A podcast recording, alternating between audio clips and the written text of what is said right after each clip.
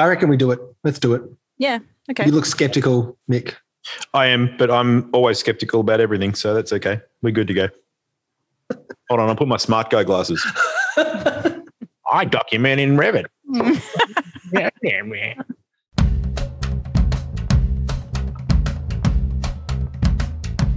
Welcome back to In Detail, the uh, seriously uh, fantastic podcast where we take you behind the scenes of creative business. You are here with me, Warwick Mihaly, and my good mates, uh, Kate Fitzgerald hey. and Mick Moloney. Hey, best intro ever. Well done, Warwick. Great. Uh, I uh, specialize, and I'm not over because I'm not done. Sorry, because I'm just reminding our wonderful audience that we are hailing from. Uh, well, not not every corner of Australia, but I am uh, in Melbourne. Mick is in the Rat, Ballarat, and Kate is in Perth. Um, which brings us a very interesting um, set of comparisons, really, in the way we operate our business. Um, and this is episode four of season two, um, brought to you by our good friends at Streamtime and Architeam, our sponsors for this uh, lovely show. And today we are going to do a dive into a topic that comes up insanely regularly in um, architecture circles, and that is all about documentation, how much it costs, and what tools we use and why. And we're going to have a good old uh, showdown because Switch, switch off now, anybody who is not an architect, because you are about to enter. The Twilight Zone. Oh my god, That's, a world wow. in in talk. It's going to be really inside baseball. There's quite a few interior designers who might be into this, but I guess I'm I'm into this discussion because we often it's all about um, at the podcast talking about things uh, we wished we knew when we started our businesses, and I think that all of us have admitted that we are still on a major learning curve as to Yeah. how to not lose a heap of money during documentation. And I don't know if anyone else out there, dear listeners, is feeling this as well. But we are um, we're going to try and lay down some tracks to discuss that today. Yeah, it brings us to a really big picture sort of thing about documentation. I'm going to drive right in because yeah, go for it. I There's don't, I don't think. I was about to say I don't think I lose money in documentation, but then how would I know? How would you know? oh, can I uh, say, I meant to tell you, Kate, before that Nick sent me an email yesterday or the other day. Why was Where- Nancy sitting on? Why are you leaving me out? What's He going on here? I'm sorry. we leave you out of most stuff. Kate. Sorry. Yeah, that's right. um, Conferences, you know. Yeah, come co- yeah, correct. She left herself out of that. Um, That's- it's punishment. yeah. And anyway, what's important is the line in the email that said, I might have to, from Mick to me saying, I might have to start doing timesheets. Oh my God, get out of here. I, what I actually said, Warwick, was uh, I may dot dot dot brackets swallows lump close brackets dot dot dot may have to start doing- keeping timesheets because Ah. yeah, it's Streamtime, you are on the way to getting another user. I can smell it. they'll never get the, will you. the stench is in the air of Mick falling on his sword and embracing timesheets. This is the- But you've got to be flexible. You know, if I, if I can, you know, have it demonstrated to me that this is the way to run my business, then We've only given you like 8 billion uh, minutes of podcasting talk yeah, yeah, with which to convince you. right. it's actually true, dear listeners. We are up to minute 8 billion right now. um, so I like how we, we started that by saying, let's dive straight in. And then we did the opposite of that and segued No, massively. We're not very good dive straight divers. No, we're, we're zigzagging divers. Yeah. But I can say, because I do keep timesheets, um, that I ratify what Mick was saying that we lose money on documentation. And we did some analysis that led to a blog article that I wrote um, a couple of years ago um, You wrote called. Blog article. I did. Um, it was one of one of one of eight billion. Yeah. Mm. Um, looking at transitioning um, from CAD to BIM, and this so this was written actually almost. Um, well, yeah, we we're recording this um, in June 2021, and I wrote it in July 2019. And one of the bits of analysis that we did was we discovered that the documentation phase was by far and away the worst for our business of all the phases. And that when we have, A, we blew our budgets on that phase by a massive factor, far greater than any of our other um, other phases. And two, that um, when we I looked at some invoicing and found that there was an inverse correlation between how much documentation we were doing in a month and how um, profitable that month was. So that the months where we invoiced the least was the months when we were documenting. Mm. Because we were consuming so much time and not getting paid adequately for it because we were going over our allotted hours so badly. And so that was what sponsored, or not sponsored, so what prompted our transition to a BIM tool. And we are now on ArchiCAD um, to try and cut back on those hours. And has it worked? Um, well, we're, we're only two years into that transition. And so far, um, empirically, it feels like it's working. But I can't give you the hard data because I reckon I need another couple of years before we get to the same level of proficiency as we were previously.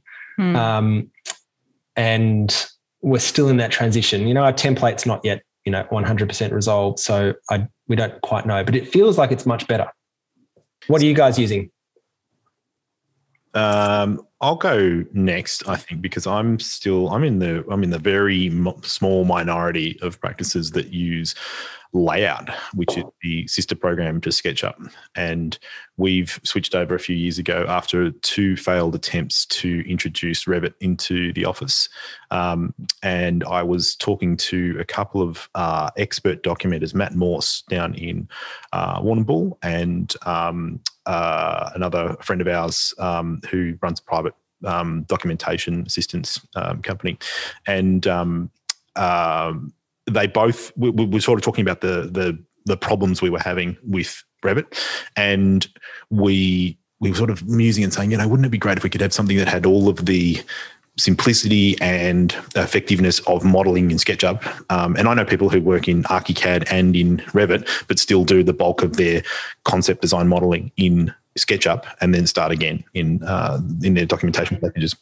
Um, but we're thinking, you know, what wouldn't it be great to have that all of that power of SketchUp and then to be able to very simply translate whatever you've modeled into a uh, a quick documentation package, and it was already there; it already existed. It's just that it's clunky as hell um, to use, um, and that's layout. So we um, uh, we now model and use our concept model that we make in SketchUp uh, all the way through, and we don't have to uh, lose that data that we create.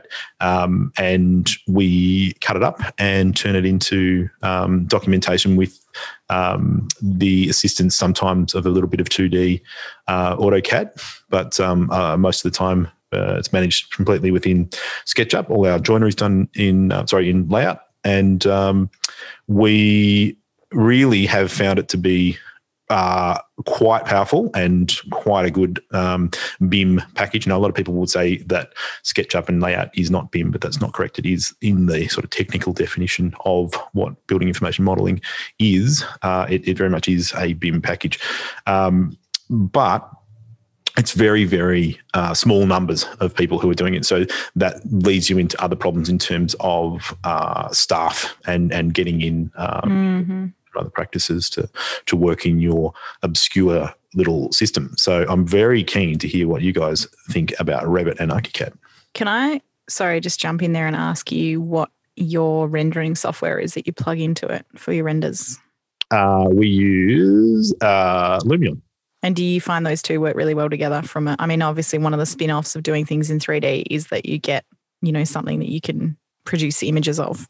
Yeah, they work hand in glove. They're perfectly, they sort of live link. And I think Revit does the same to Lumion. But um, what I've found is that if you do a very highly detailed model in SketchUp with a bunch of um, stuff that you've imported in, you know, very high poly count models, and that sort of thing, you can bog it down pretty quickly. Um, Yep. So we still need to have that balance between a model that's used for rendering and a model that's used for um, documentation. Okay. So yeah, you can quickly wind up with files in the hundreds of megabytes, um, which is I think Revit's similar though, isn't it? Don't you have giant files in Revit? Don't know. Mm, don't know. It's uncertain. But Kate, you guys are on Revit, aren't you? We are now. Um, we, I, well, I mean, when I started my practice um, in 2010, I just kind of launched in using the software that I could, that I'd picked up at university, basically. Uh, so I didn't actually What was that? develop Fire Firm, just um, AutoCAD and SketchUp. And I think I was rendering in Artlantis at the time when I was doing rendering. I pretty quickly dropped off that as a sole practitioner because I found like I couldn't, you know, I did it for some projects, but not many. Um, and then over time, like I loved AutoCAD, still do, and think that it, it just like the simplicity of designing with lines for me is awesome. But um, it is very difficult to grow um, a team and grow an efficient documentation practice using it. There's just too many things that crop up in the building that you can't see. Um, you don't have Yeah. visibility over it. Version control is really hard, as is, you know, problem checking. Um, Yeah. I- I'd like to take us a, all a step back before we sort of dive into the particulars of our, the different software packages and talk about the why a little bit. Mm. And I, if I may relate this um, story of my old boss, Ian, who was probably one of the last of the generation of people who went through uni and learnt how to hand document. Hmm. Um, and he was highly suspicious back when I was working, and this is now, you know, 15 years ago, um, of suspicious is not the right word, but skeptical of the benefits of CAD documentation. Forget BIM, just CAD Yeah. documentation. yeah. And his uh, reasoning for that is something that has really stuck with me, and um, and that is is that he he I think accurately points out that when you're drawing by hand, you're drawing exactly what the builder sees. Mm. There is no translation. The pen on the page is the pen that the builder sees. So there's no point in you spending a million minutes zoomed in in AutoCAD on a one to one detail, because then when you print it out at one to 100, it's invisible. Mm. And so the scale and how you communicate the elements of a building become really, really evident. And that what AutoCAD and its other sort of CAD related tools does is it teaches you to sort of switch off your brain a bit and not and and abstract that relationship between the drawing and the builder. And I now, even though we are now on BIM, I have the concern that BIM does the same thing, but to the next level, that you now assume that the BIM model has your back and that if you've gone and updated the window in the floor plan, it has perfectly updated in elevation and section and detail and so on. But it doesn't necessarily mean that. It might mean you've created another problem elsewhere in the model. And it requires incredible diligence, I think, on the behalf of the user um, to think in three dimensions. And I'm not, I'm not certain, you know, models allow us to do that and visualize it, but it's not a replacement for a really um, powerful three dimensional thinker at the wheel. No, What do you got? Thoughts? it, it just makes somebody who's a very good documenter even better. I think. I, th- I, th- I still think it's an art, and it's a real, um, uh, really difficult thing to become very good at. Um, and it requires a lot of concentration when you're documenting. You need to get into that zone, um, and I think that if you, yeah, as you said, if you're relying on the software to to check for you, then that's never going to work because there's always a, a way of stuffing it up. But um, if it if you are still diligently going through it and you know you've changed it in plan, then you go check the window schedule and you go check the, your details or whatever it's linked to. Um, the, the the power there is that you're not having to redraw it if it's correct. Um, it's you're only really working out. You know, you're sort of monitoring for the error that the computer might create, that the, the, the model might create. Um, when so when we first took up Revit, I so I still can't use it, and I'm you know only 34, so like I've already outdated myself in the practice at the age of 34, which is terrifying. Um, but to straddle this like enormous amount of IP in my mind, and then have um, team members of Smith documenting in Revit and trying to do that process, we sort of lagged all of our details in AutoCAD so that I could keep, because again, it's back to this thing again where I feel like we are quite a detail oriented and we have a like an, a thing that makes us Smith. Uh, and so, how do you then translate all of that stuff into a program that isn't designed for an immense amount of detail? Like Revit, just you don't model everything in Revit, otherwise, it costs an absolute fortune. And so, how did like it was a challenge for us to pull across all of these incredible details that make us what we are, and at the same time, not not do the opposite of what we got Revit for, which is OTT everything and model it up, you know, in a ridiculous amount of detail. Um, and There's so definitely an art form to that, and Yeah. our- and we're similar. That the worst ArchiCAD users in the office are Erica and I, um, and I can make my way around it probably a bit better than Erica because I've spent some more time on it and have produced documentation in it. But I'm I, I was on it recently for a project, and I remembered how. I I was once again reminded of how quickly your, your muscles, your, your brain muscles atrophy about, you know, the efficiency of the shortcuts and so on have disappeared. Um, but anyway, the, um, the tool is, um, it- it is an opportunity to do that still, I think. And we have not done it yet. This is the thing that we're building, the way of going and Mm. having all of those details built into a template, let's say yeah, that yeah, you can roll out in an efficient way. And I think we Mhm. never really did that with um, when we were working in 2D, that we just kind of said, I'll go look in the, at this project or that project and go and pull them across rather than going creating a really systematic, centralized database of this is how we do. These are the two kickers, joiner Yeah. kickers we do. Don't worry looking anywhere else. They're already there in the template. yeah. This Pick is our skirting board detail for brick walls, plasterboard, you know, t- timber Mhm. frame, so on and so forth. Mhm. Um, or if we're doing a door frame, this is a steel reveal, a timber reveal, a, you know, whatever it is. We actually have a matrix in AutoCAD where I've started to pull all of those things into, which is our first step of then having that stuff in Revit. So we can actually put the DWG file into the Revit um, drawing, like layout, if we need to. So we're not doing it twice at the moment to try and help us bridge over from CAD to Yeah, Revit. we're we're similar. We'll we'll still take um, 2D AutoCAD details and we just sort of mush them together into our uh, final product. Um, but you know, th- I still haven't come across a program that is as easy to use and as powerful as AutoCAD um, in terms of doing of producing Detailing. lines on the page. It's incredible. In Detail is generously supported by our friends at Streamtime, business management software for creatives. Kate and Warwick, you belong to this cult uh, of Streamtimers. Uh, tell us what it's like. Well, um, o- other than the ritualistic sacrifices, which are super fun, can I say? um, for data nerds like me, um, I dig it. I dig the fact that I can see it all. I can see how long we've spent on any part of the project, and I can compare it in so many different ways. Um, so I do like a regular deep dive, not during work hours, of course, on my during my time off because Fun it's- I- time. I do it for fun. Yeah. Uh, and I am the opposite of a data nerd, and I love it because it means I don't have to put things into spreadsheets and I can put them into fun little boxes that dangle around because it has an epically beautiful, user friendly interface. Thanks, Streamtime. Thanks, Dreamtime. Can I jump back to the why for a second? Why do you guys think that we over document? And when I say we, uh, it's probably not just us three, it is the profession. Yeah. Oh, But yeah. That that feeds into an even bigger why. I think is you know why.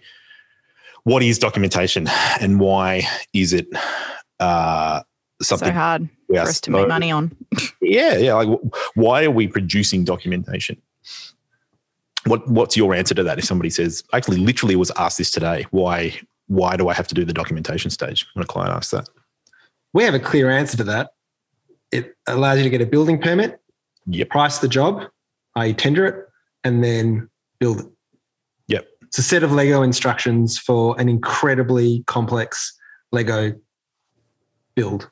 Yeah. It's the size of a house. Oh, wait a minute, it's a house. Expensive Lego kit you've ever bought, apart from some of that Star Wars crap, which is really dear.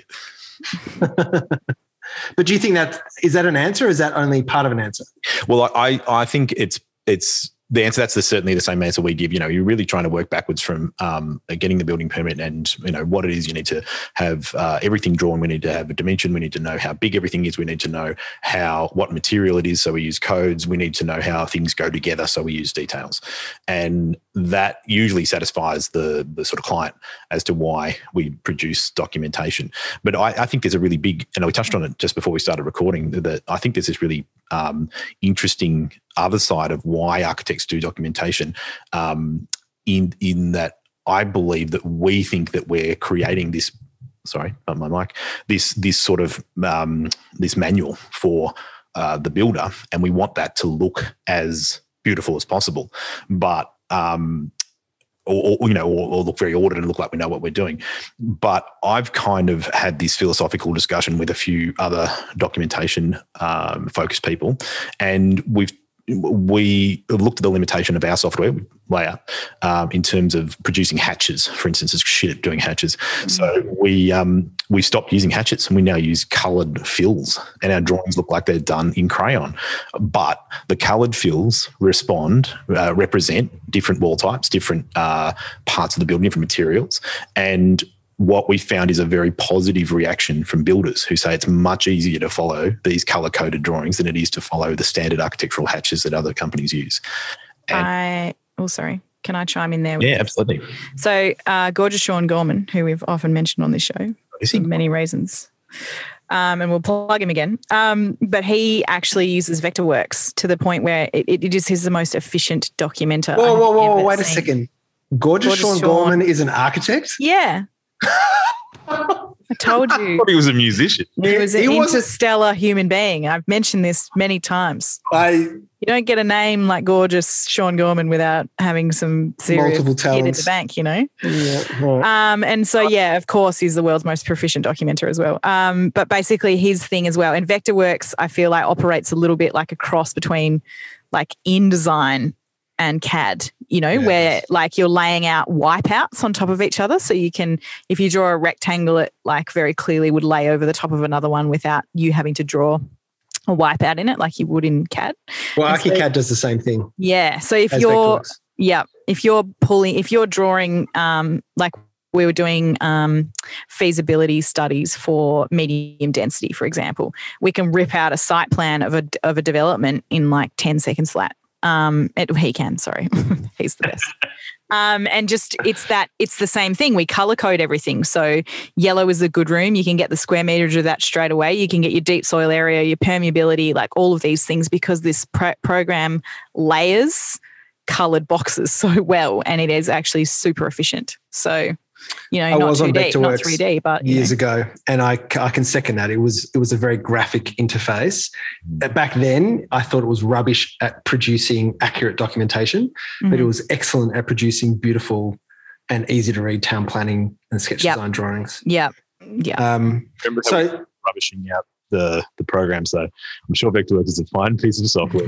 well, I mean, I have to you know, like the caveat is is that the last time I touched Vectorworks was in 2009. So mm. I'm sure it has evolved substantially. And I'm pretty sure it's now another BIM tool. It is, it is another BIM tool. Um, yeah. And we were only ever using it in 2D back then. Um, so the, the why of why do we document, I think that um, is also around about that question of beauty. And I'm interested in like to dive into that further because I do believe in important in the importance of a beautiful set of drawings. And you off air, Mick mentioned the importance of messy drawings. Can you elaborate on that?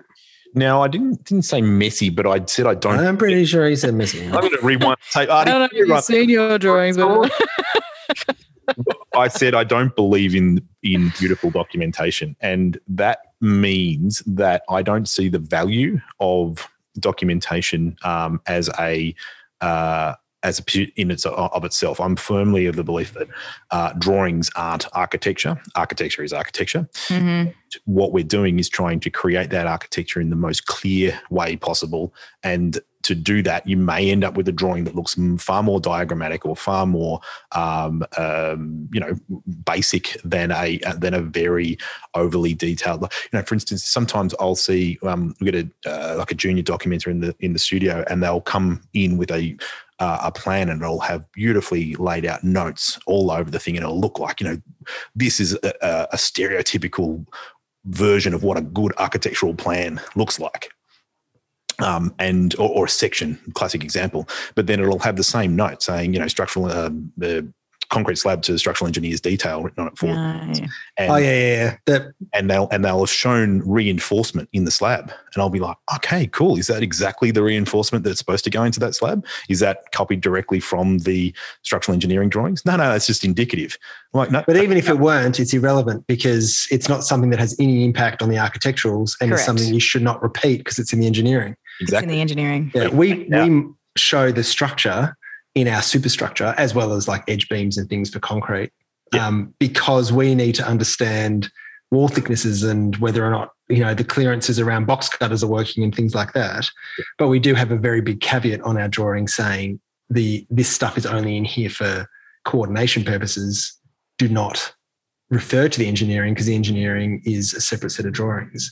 Can I say on the pressure of the beauty of the document? I think a lot of that happens at university, and we've had this joke at Whispering Smith uh, many times about how the there's eh, like whether or not you were a person at university who did your drawings and then put your drawing into Illustrator to make the line weights even more perfect to put them into your presentation if you are one of those people, you need to stop doing that immediately because you will lose all your money. Um, but that's except that's, that we like I'm all right. Well, that's stupid. I mean, that's just like an arduous. It's another arduous waste of time. But yeah. but that but that isn't coming. Like the thought about how much time that takes isn't even mentioned. It's like I would do this for five days because that's what everyone else does. Yeah, yeah you sure. know what I mean. It's like a bunch of ducks just following each other off into the sunset of wasted time. Yeah. Uh, when in actual fact, it's like looking at your documentation package and going, "Is this thing that we're doing for beauty or is it for purpose? And beauty can be purposeful. I'm not saying that I'm in the middle, by the way, of these two, you know, messy and beautiful. Um, messy. Oh, shit, beautifully messy. My clients are listening. I'm not the messy fucking documenter. I'm the, I'm the documenter that, that documents for them. Mick Messy Moloney.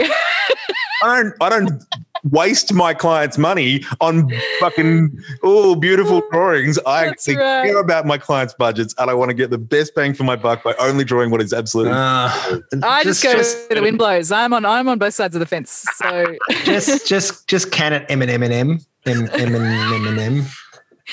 Um, your comment before though about that, I think that within the the spectrum of beauty, there are different interpretations of that. Yeah. And I 100% disagree, sorry, agree with your comment about the, the sort of stupid note that is replicated 100 times across a drawing. Yeah. And um, my first, I have developed a list of uh, 10 rules for exceptional documentation. Oh, great. Run us through those. And God, number one, which is by far and away like the, the sin that most young, younger documenters would fall prey to, trying to chase that what you I think accurately described Mick as the sort of the holy grail of the the attractive looking drawings is like an over annotated drawing mm. set. And the number one rule is draw or write everything only once. Yeah so That's for instance rule. on our drawings all that we never ever describe we well we basically every drawing is defo- devoid of notes that describe materials. Instead it's a little material code mm-hmm and if that says BR1, you then go to the material schedule and BR1 is a face brick. Yep. And you know what? If we ended up changing that brick to cement sheet, we might actually leave the code. If the code was in enough places by the time you make that late decision to save some bucks and remove the brickwork and replace the cement sheet, it doesn't matter that BR1 obviously is brick. It just matters that BR1 means a certain thing in one place. Yeah. Uh, except for the the person who may not be a, across all of that documentation who turns up to have a look at something and assumes, oh, I'm just here to screw in a tap. I know that BR1 must be brick because B and R start the word brick. So therefore, it becomes confusing if they don't, if they're not all over the con, um, documentation, which is why we now switched over to cladding type. So everything is CT1, CT2, CT3. So, ah, that's the Sean Gorman method. Yeah. Interesting. Yeah, I don't like that method as much. So, rule number 10 is um, follow the rules. These are Warwick's rules, by the way. These no, are, no, no. These are universal rules. This is. These are- I've got his image of Warwick with you know coming down from Mount Sinai with these, these, these rules. I mean, ten rules. if um, there are only 10 rules, which actually, now that you mention it, is not a coincidence. And if someone would like to create a meme of me coming down from my, Mount Sinai with these rules written onto two tablets, I think they'd be written in an Excel spreadsheet. To be honest, I'm just going to. that would be fine. That would be fine. You will get a special mention on this show. Um, We may But- use it as the cover art for this episode. Correct. Rule number 10 is follow the rules, then don't. Um, and I think um, the one of the things, so Erica and I have sort of different thinking methodologies. I'm a very systematic, like rules oriented person, and Erica is a very intuitive thinker. And one of the consequences of that is, is that our documentation system is highly rule based, but then at the end, you then set back and go, does this thing make sense? Is this thing legible? And one of the and what I, Erica, which I agree with, would argue is the CT, the cladding type one, two, three, four, five, is is it it loses out on legibility because by and large, 99% of the time, we're not swapping brick BR1 for a cement sheet. It is brick. And so it creates a level of like intimate legibility that actually aids the person who's coming on site and doesn't see the rest of the drawings and just is looking at where the tap goes mm. because they go okay i don't i don't know what br1 is oh it's probably brick i'm okay and so we we try to make sure that all of our material codes have a um, like a shorthand sense to them for that very reason that we break the that. rules around that like because I would probably have come from the point of going, no, let's just use cladding type one, two, three, four, five. Yeah. But the intuition of that is not as powerful as having. I mean, I bet you I could go through all of the material codes and you'd probably guess pretty close to what they all are, like We- one or two guesses. are on the same. Tried to do it the other way, and it was me that was let down. In that I was the the problem because my mind is. I think Erica and I might be quite similar in this thing. I just could never. I can't. If it's a there's a number in it, I can't associate it to the thing. So if you said um, cladding type one, I can't remember it. So I'd be going over the drawing, being like, "Oh, was cladding type one again? I got to go check that against the schedule." And I just go backwards and forwards like this. And I'm very cognizant that quite a few people are like this. And so that legibility for me as a person who marks up the drawing is really, really important. Like I need the little leader to go, yeah, BR, yeah, that is BR, that's brick two. Or, you know, and even if it's it's got BR in it, suddenly I can understand it. But if it was just, you know, cladding type one, I'd have no chance. Yeah. You know? We And I think that that's really side the rules here. This is great.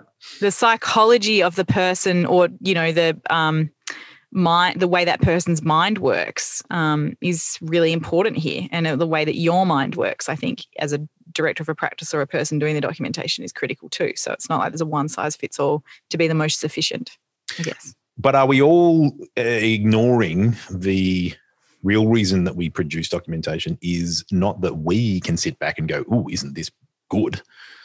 We're irrelevant. It's the builder who's looking. correct So we really need to be talking to builders, and we've actually done a little bit of research. You'll be proud of me, Warwick, by actually talking to builders and researching, and then bring bringing the conclusions back in our scientific method. But um, talking to uh, a local builder, Hayden Bromley, who's um, really good Oh, yeah. builder up here, and um, Yeah. uh, he was saying, "Now I, I'll do projects for you. I do projects for a couple of other architects in in the area, um, and you're all doing things differently, and it drives me insane." Mm, that's something that I've I've found really interesting is that um, perhaps there's a, a dialogue that you know, need to start that we all should be establishing with our builders mhm. and with each other to almost to to take some of these uh, questions. Um, to the people who are interpreting these drawings and saying, okay, do we all like using grid lines? Yeah, uh, we, we we love using grid lines. We dimension from the grid line only uh, from the grid line and don't ever cross the grid line with a dimension. Um, and we find that that's the most effective way of dimensioning and the most sort of um, bulletproof way. But mm, other practices won't use grid lines. Other practices will use dimensions that cross them. Um, and you can imagine if you're a builder swapping from one job to the next, you'd be sitting there going, why can't they just get this shit together? yeah Yeah, except I mean, look, we're in a sort of obviously much larger marketplace than Ballarat, and so it's impossible for us to create like a complete system that would cover off every architect and every builder. Yeah. Um, but I'm I, I agree with you about we should be understand. And this is, goes back to my you know old bosses Ian's comments that we need to understand who is reading the drawings and make it legible for them. And so eighty percent of me agrees with that. The other 20% is I actually want us to look out for ourselves. And sometimes we'll do things that maybe peg back a little bit on legibility for the benefit of version control. Mm. So, for instance, in the drawings, we almost never refer to product names. So, we would never say um, uh, Colorbond. color bond. Um, pardon, what was on? A Bosch oven or something like that. Yeah, because we'll, we'll call it cement sheet, or we'll call it even like, you know, we use grooved MDF panels a lot, which is an Easycraft product. Mhm. Um, we never refer to Easycraft or easy. It's in the in the um, schedule, but we never refer to them in the drawings. In the possibility that we change it later, and we might keep the same effective aesthetics or outcome or whatever that doesn't change the drawing requirement, but change what we schedule. And so that might make it harder for the builder who has to do a little bit of what Kate was just referring to, going back and forth between the drawings and the schedules to go and remind themselves exactly what the product is because we've just gone and infuriatingly called it brick not which brick or Mm. you know just cement sheet and not how thick it is because we know that as soon as we put down this is a 9 mil 9 mil compressed fiber cement sheet if it changes you got to bloody change the note 100 different times Mhm. so instead that information is only located in a single place which is rule number one um, in the schedule In and the ties in with rule number two which i'm sure you're eager to learn and Yes. Lay it on us. this is from another um, uh, old colleague of mine um, who I worked with when I was working for Ian at Perkins Architects. Um, rule number two is specify the what and the how, draw the where and the how much. Hmm. Yep. Um, and if you're sitting there putting a note like this is nine mil compressed fiber cement sheet on your drawing, you're saying what that is.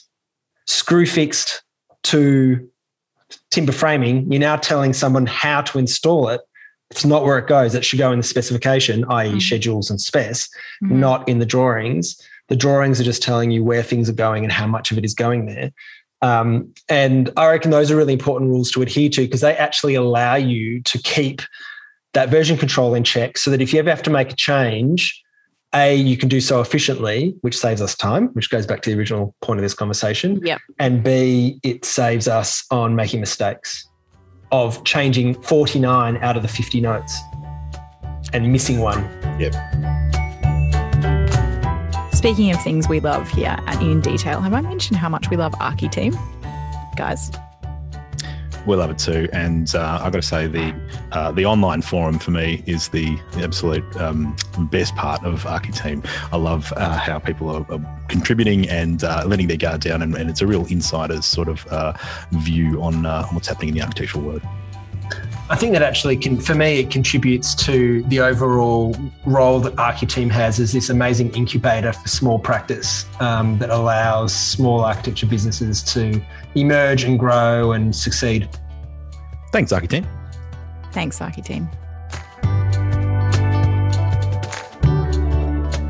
Taking this back to not just about doing it well, but doing it, doing documentation efficiently. One of the things we have started to see with ArchiCAD is has been very promising from that perspective. So we have changed a little bit the way we do the detail design phase and the documentation phase. Where what we used to do was we would do DD first, where we're doing all our interiors and everything with our clients, and then we jump into documentation. hmm And we kept on getting tripped up by this problem where we'd start documentation and our engineer, one of the first things they would say is, oh, you're going to need to run these columns in these places. And we'd go and, you know, map that over our plans and go, ah, shit, we can't use 90 mil studs in this wall because we need to put in 120 column or something. We have to fatten out the studs or we just have to do 140 mil stud for bracing reasons or whatever. And now our three meter long kitchen bench is 2.96 and all our joinery documentation had to be redocumented. Yeah. And so what we've now done is, is we've carved off what we sort of we don't really have a proper name for it yet, but the base building gets documented first. We basically document model in ArchiCAD, the complete building shell, which resolves all of our structural layout, wall thicknesses, etc., and all of our roof drainage. They're the kind of the main things we're looking at. Mm-hmm. Then we go into our interiors, and then we come back again to documentation. And so, one of really strong efficiencies we found is that in that DD phase, a, we're not making mistakes anymore about the length of things because we already know mm-hmm. how big the rooms are exactly.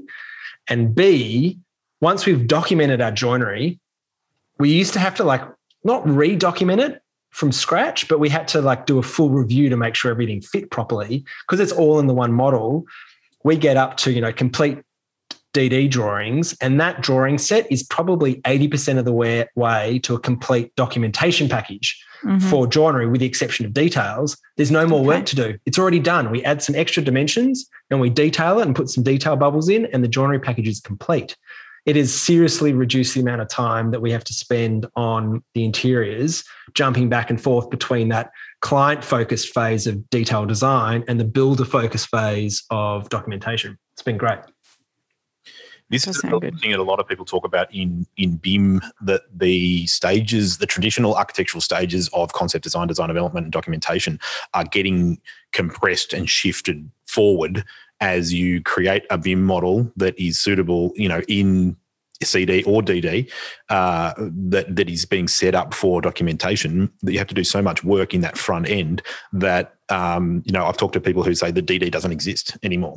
Hmm. They're just going from concept into documentation because that's the sort of model that they they create. Um, how do you? But does it exist for you guys? We have a different approach. So a lot of our, believe it or not, a lot of our DD stage um, uh, joinery documentation, sorry, joinery um, elevations are hand drawn because our um, interior designer is extremely uh, good at producing a hand drawn um, set for a a house. Most of our work is residential, um, and we'll take a client through during DD using um, hand drawn plans and elevations. And there's a nice sort of amount of wiggle room in that. And we draw, you know, we sketch it over the top, and we draw a lot on those drawings, um, and then we leave them there until we've finished town planning and uh, put in our structure. And we know pretty well that that um, uh, is going to be um, the, the intention of those hand drawn um, interiors is going to come through really well into that uh, documentation stage, but we don't actually usually bring too much into the computer. Now, that said, that's sort of for your laundries, your bathrooms, your robes, that sort of thing. Um, where we've got interiors, um, which we would consider like the architectural interiors, where you've got an island bench or, you know, really complicated fireplace and, you know, uh, we're doing place with a hanging study that's suspended from the ceiling. Uh, you know, that sort of stuff is really critical. And, uh, you know, you can't really leave that one to, to a hand drawn um, elevation. But in insofar as that sort of bulk joinery work, um, we tend to we just we're just using the the tool on hand that we think at the time will get the job done the most efficiently for us, and uh, mm. that can be anything.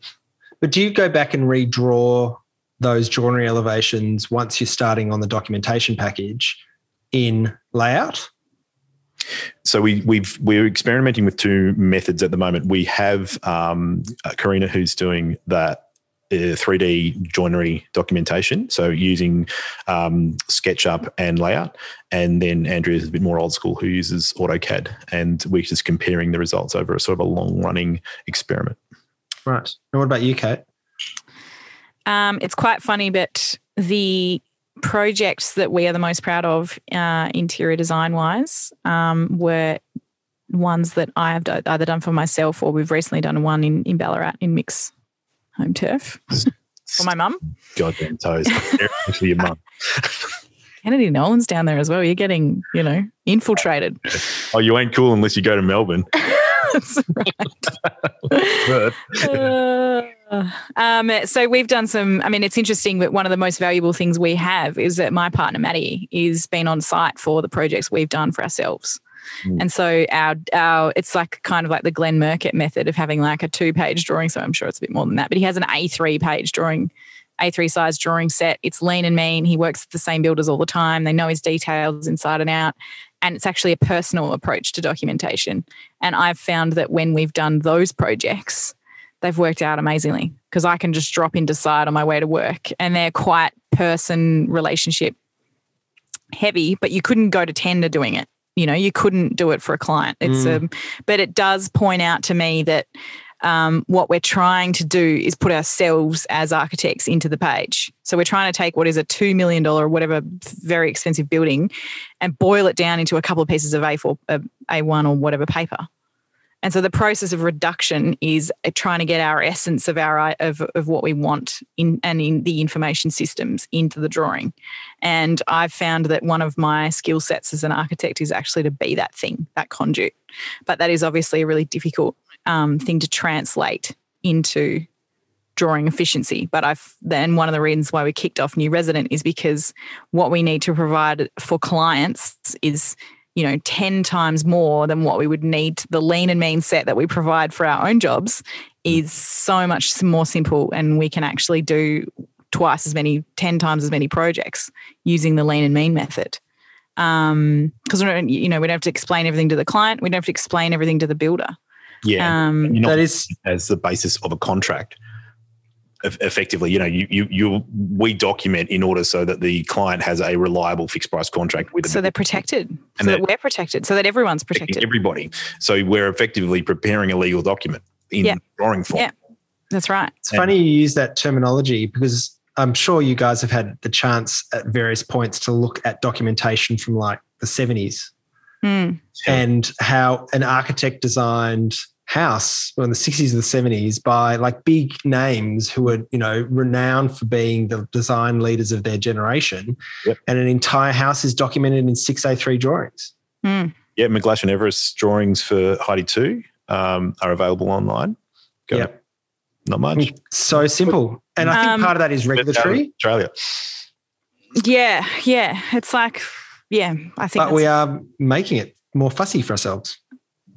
Um sometimes it's frustrating to have to p- pull this massive set together um, for external contractors. Like, a, you know, mm. for example, we're doing a steel package. I reckon we've had all these meetings with the steel contractor, which have been really great because then it feeds back to the engineer who didn't, you know, we've there's a whole bunch of different. So we've gone all the way from the engineer to documentation to the builder to the subcontractor who's then said, oh, some of these things are really expensive and we can do it way easier if we do X, Y, Z. And then all the way back to this is after it's it's on site now. And so then it goes back to the engineer, back to us, back to the builder, back to the, you know, it's just like this process from straight to site is is really fast. Sorry, I'm pointing at my own face and then and then to thin air next to me. But like from architect to contractor, really quickly um, is sometimes really nice. Um, but it is too it is risky, and that's the balance. So the economics of all of this is really interesting to me as well. Like, I, I mean, if I was keeping timesheets, I'm sure I would know that in documentation. I, I think that, uh, this is probably a universal thing. Um, but what interesting, the this sort of ties in with value based um, pricing, and I think that a lot of people price documentation. They give it, you know, forty percent or fifty percent of their um, architectural service fee because so much work is done. You know, there's a lot of hours in there. But I'm curious as to you guys to uh, as to what you think about the percentage of value that that that the documentation stage provides in the process, and whether or not um, that's what we're bringing to the table. I think it's the is it Gresham's law thing again. I feel like the Gresham's law is most evident in this part of the process. That is so cool that you just mentioned that law. I have I been using that super law. Pumped. I've done it so many times since you mentioned it. In fact, every time I do a talk, I bring it up. Because it is, it ex- explains perfectly what the problem is. We're doing all these secret things behind the scenes that our clients don't know or value mm. in order to protect them, us, and everybody in the building process and to create a contract. Uh, and it just seems like it's getting more and more and more and more all the time. Can somebody give me a precise definition of Gresham's law? Good money. Uh, sorry, bad money pushes out good. Good. Mm. Oh, so, yeah. I can Google it too. What does it mean? It basically means um, if your if your building is um, has a thousand things in it that are necessary and awesome. Um, and your clients can only see 300 of those things because that's all they have visibility over as, you know, um, not experts, as lay people, thank you, um, then they're only valuing 300 out of the thousand. And so you've either got to, like the volume builders, just cut all that stuff out until they meet the market's expectations. And that's why buildings suck. Or architectural is, you know, trying to educate people that we do all this stuff. Yeah. And then there is a value ex- to it, even if you don't. There is a value to it, even if you don't understand it, which we just, it's, you, that in itself is an enormous task that's really hard. And so the documentation is the one of the biggest, like where that part of things is the most evident. Mm. Mm. Look, I know we, Erica and I, struggle, and particularly me actually. Erica's better at this than I am. Struggle to know how to stop, Mm. like when to say, you know what, we don't need to resolve that. We can resolve it on site. In fact, it's better to resolve it on site, and when not to. Um, but I do, I, as a general rule, I think I adhere to the idea that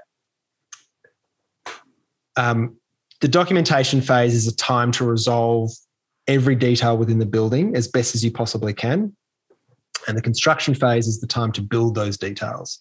And then if you're resolving lots and lots on the fly, which I know is like the way a lot of people do it, particularly like architect builder guys, like they, you know, that transition is much murkier as you yourself have like experienced, Kate, with your own Yeah. projects. I'd assume D and C contractors are like that as well. Yeah. You know, they just say, what are we going to do assume. here? I don't know.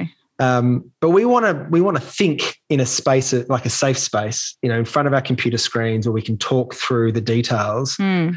And an example of that that's occurred recently, where has been where we we had this we've had this datum line that's been running around a building where we've transitioned materials. It's on site at the moment, um, and we and it was happening at ceiling height, basically, sort of both inside and out.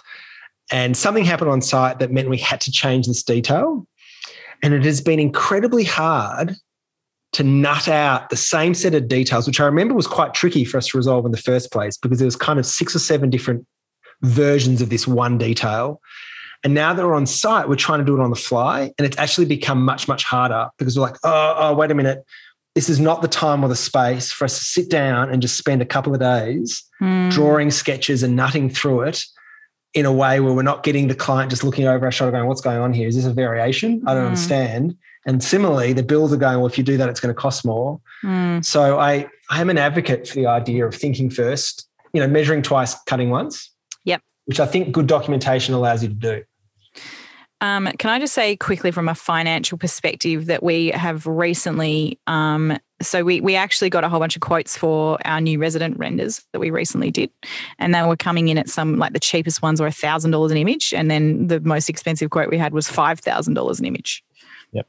Um, and so when we're talking about you know um, documenting for profitability, one of the biggest things that Revit has given us is the ability to build in quite a nice amount of detail and then we're plugging we're plugging into Enscape.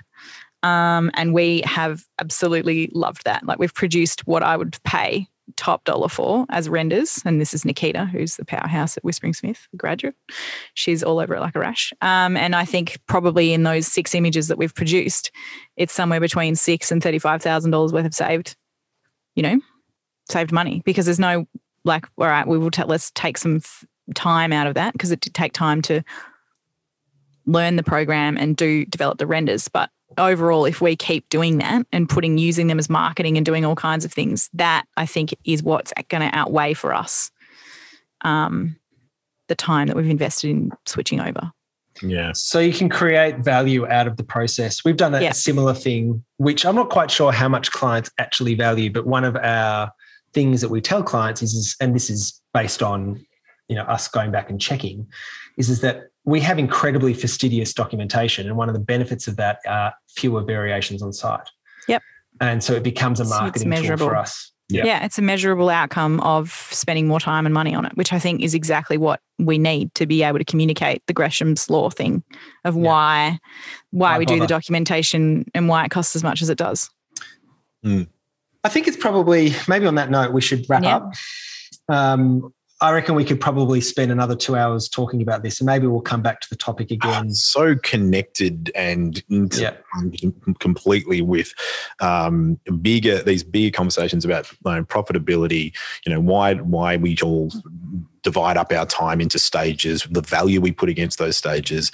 You know whether or not BIM modeling is documentation. You know Mm. it, it's um, uh, there's there's a rich uh, stream of stuff here for in detail where we take behind the scenes creative business. Um, and it's particularly up my alley. My interest, as you guys know, is sort of about the tech world and entrepreneurship and the workflow management that those guys do. Yeah. Is involves a great deal of interrogation of how things get produced. Mm. And this is, and in maybe in a way, architecture is going through a bit of a renaissance where we're going, wait a minute, we've produced projects, not just drawings, but projects in a very specific way for many, many, many years. As you said before, Mick, sketch design, design development, documentation, like that's kind of the three main steps. And I know in our studio, and as we've again talked about before, we are chopping and changing that quite deliberately to see if we can find efficiencies in the way we produce our work with the express, not because we're like sick of the old way, but because we want a new way to be more efficient because the old way has been inefficient for us in lots of different parts. Um, I think it's really positive. Brilliant. Yeah, we started we started a business because we felt you know we could do documentation without doing it. Really saves Yeah. us an absolute fortune. So there's you know that's looking at looking at profitability and looking at all of these things is what helps you get to that point. Yeah. Yeah. Excellent. Cool. Well, one take, Mihaly. Would you uh, be interested in doing our uh, sign off for uh, episode four? I would. Um, and now I'm probably going to muff it after that Please. little intro. That would be impossible. Um, um, so you have um, been listening to um, in detail um, the. I- I'm pretty sure the internet's favorite podcast um, that takes you behind the scenes of Yeah. creative business. Yeah. yeah. Empirically. Um, based on a survey Yeah. of our listeners. Three co-hosts. Yeah, Correct.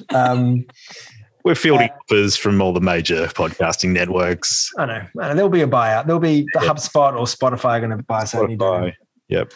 Um, you can find our archive of um, shows at www.indetail.show. You can connect with us on Twitter at In Detail Show, no dot in there. Um, you can listen to us, which is probably what most of you will be doing, um, and anywhere that you get your um, favorite podcasts, um, which is basically Spotify or Apple Podcasts. Um, music by the gorgeous Sean Gorman. I thought you Um, going to drop it for that one. no, you, I think you He's drop going to it. get. He's going to get weird about it. Like we Nah. don't know him. You won't listen. He won't. You- okay. I I think I think you I'll drop tell you that right now. the when you're talking to him in first person. Oh Yeah. right. Is he sort of like the Queen? Yeah, you don't say hello, the Queen. Hello, the You say, Queen. Yeah, you say- hello, Queen. you say hello, Queen. I'm pretty sure that's right. Um, I'll, I'll email her and ask and confirm for Yeah. next. yeah. well, Um, that- or we can just uh, email Sean. Her Highness is our guest next week, which is nice. Good. We should shoot for that. We should totally shoot for that. exactly. Um, Uh, and, and do we have any supported by- sponsors for this show? Work. Um, we do. Um, we are supported very generously by um, Streamtime and Architeam, who look after us and allow us um, to sound engineer um, and promote this um, show. Um, and we are looking forward to um, coming back with episode five very shortly. See you then, folks. Hey guys.